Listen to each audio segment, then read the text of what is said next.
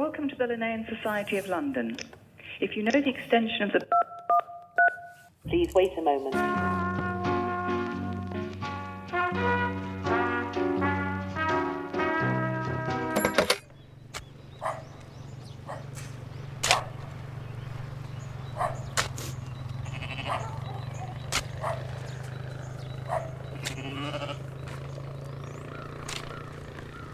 Well, the relationship between us and potatoes and all of the crops that we eat actually is quite complex because, in effect, it's a symbiotic relationship. It's a relationship we depend upon them, but they also conversely depend upon us. And so we have a dependent relationship in that in that we eat them and we cultivate them and keep them in a way, but also we share quite a lot of genes with potatoes as well. I'm Sandy Knapp. I am the head of algae, fungi, and plants at the Natural History Museum, and I work on potatoes and their relatives. Well, the history of domestication is often lost in the mists of time because plant domestication in particular often happened before there was people were writing things down, and particularly for things like the potato, which came from cultures which are Andean cultures which didn't have a written tradition. It's much more of an oral tradition. So I think what people have found out using genetics and biogeography is that potato domestication occurred somewhere in southern Peru, northern Bolivia, around Lake Titicaca somewhere. And people brought something that created tubers into cultivation and then and then selected those things which had the tubers which were better and better to eat. And so essentially because potatoes are a vegetatively propagated crop, so you plant seed potatoes from the potatoes from the year before, they're genetically identical. So if you have something that tastes good, looks good, easy to cook, you can then propagate it vegetatively year after year after year.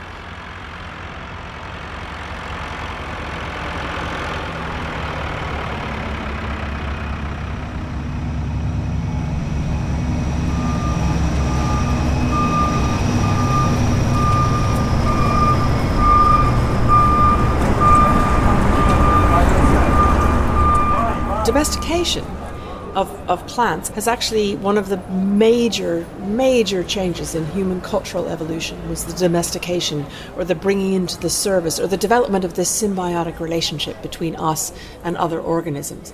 In particular, the agriculture it concentrated people in particular areas. People no longer roamed around in areas, so it ended nomadic ways of life. It, it, it created kind of cities, civilizations, conurbations of people, and, and it basically set up civilization the way that, that we know it today.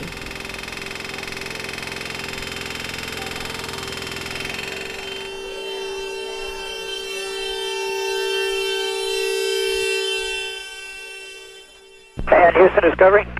Roger roll, Discovery. 10, 9, 8, 7, 6, 5, 4, 3, 2, 1. Zero. Zero. And liftoff!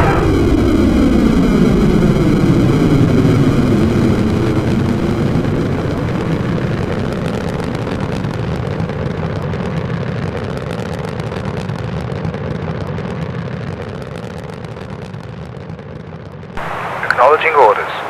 If we are to send plants along with humans uh, on long duration missions to Mars, for example, or other uh, bodies in the solar system, uh, if you bring plants to sustain humans, um, it means you need to understand really well how they behave in a wide range of conditions.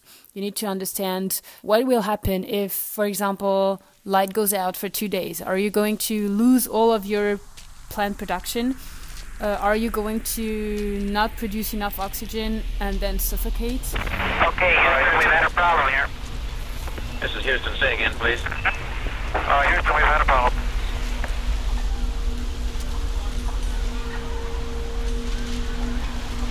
My name is Lucie Poulet. I've been studying how plants grow in space. That's to say, how to translate growth mechanisms of plants in equations and then look at what happens when gravity is lower than Earth gravity. So, what happens when we grow plants in low Earth orbit, for example?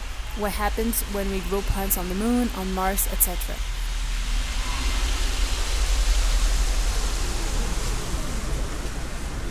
to choose plants to go to space, the first scientists who, who thought about that established a list of criteria. And if the plants answered to these criteria, then they were chosen as candidate plants for space. So the criteria among them were the amount of resources you need to grow these plants in terms of light, in terms of water, in terms of nutrients. Then you have also the life cycle of the plant. Does it take 30 days, 100 days, or more to grow it? You have also the uh, criteria of what's the nutrition. Is it mostly minerals and vitamins, or do you have also carbohydrates, proteins, fats? Then you have ease of growth. Can non botanists grow these plants? Because in the end, it's going to be astronauts growing these plants, and maybe none of them are botanists. If you are to grow plants on another planet or in space, the safest option is to use hydroponics, which is um, growing plants in, um, in a solution with water and nutrients. The life cycle of a potato is about 100 days. So it would take about 80 to 100 days to fully grow potatoes, like the bulb that you can eat, the tuber. And then hydroponically, you would have uh, this uh, tuber of the potato developing in your uh, hydroponic buckets.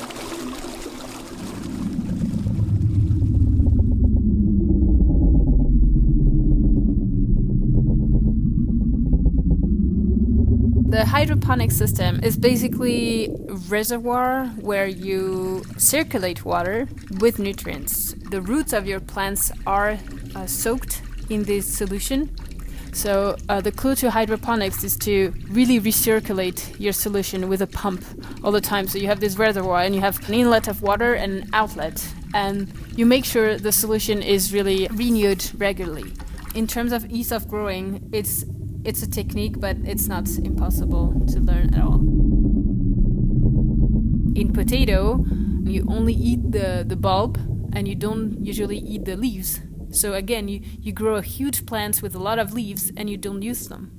But it's counterbalanced with the um, nutrition value because you have a lot of carbohydrates in the potato and in the potato, carbohydrates is one of the bases of, of human diet for a balanced diet. You need about 50% of carbohydrates in your diet. And in terms of, uh, of size, you can grow potatoes really close to each other, and you can you can have potatoes that are not growing really tall. When you grow potatoes in your uh, in your garden, you see uh, that they are not they're not tall plants. It's not like uh, tomatoes that can go uh, several meters high. So you, you can really grow potatoes with, without taking up too much space.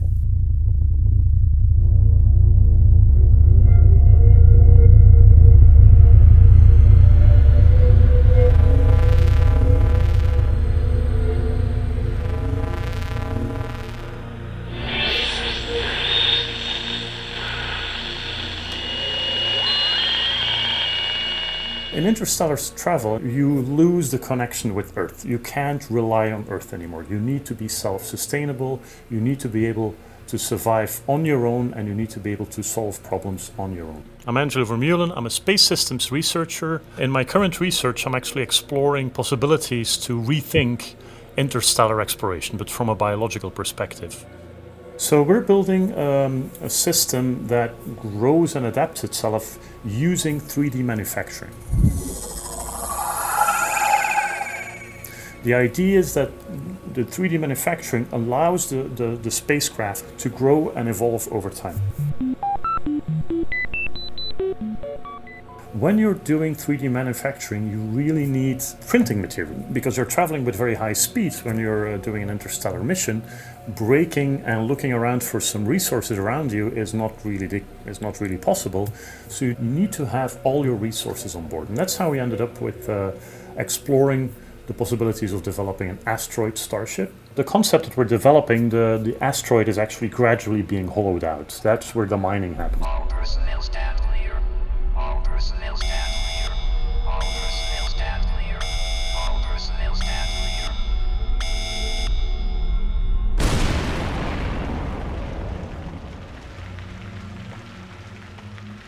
Gradually over time materials are being mined from within the asteroid. And with those different materials, the architecture is being, is being built. But at the same time, other components of the, of the asteroid are used to create and maintain a living ecosystem inside of the starship.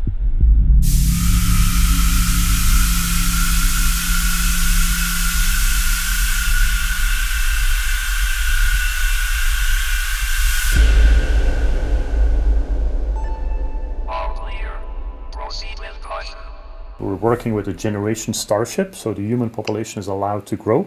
You can't just build the facilities to house more people and forget about the system that actually needs to keep them alive when we're talking about food and oxygen. So you also need to expand the space for the biological life support.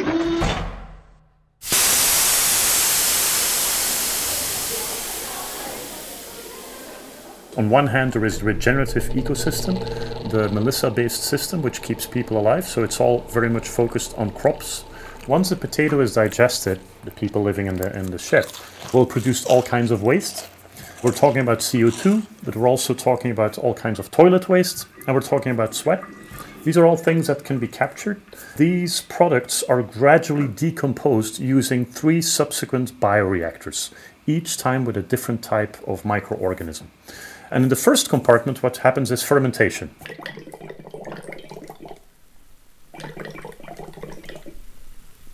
And then after the fermentation, the remaining products are moved to a second bioreactor where things are broken down even further. And then they end up in the third and last bio, uh, bioreactor where ammonia is turned into nitrates.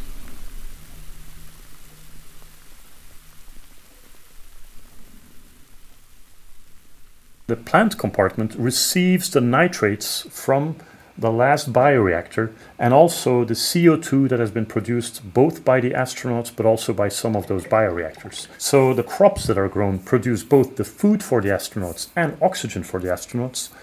Potatoes are part of that. These are being eaten by the astronauts. The astronauts produce toilet waste again and CO2 and there's sweat coming out again. That goes to the first bioreactor and the process starts again.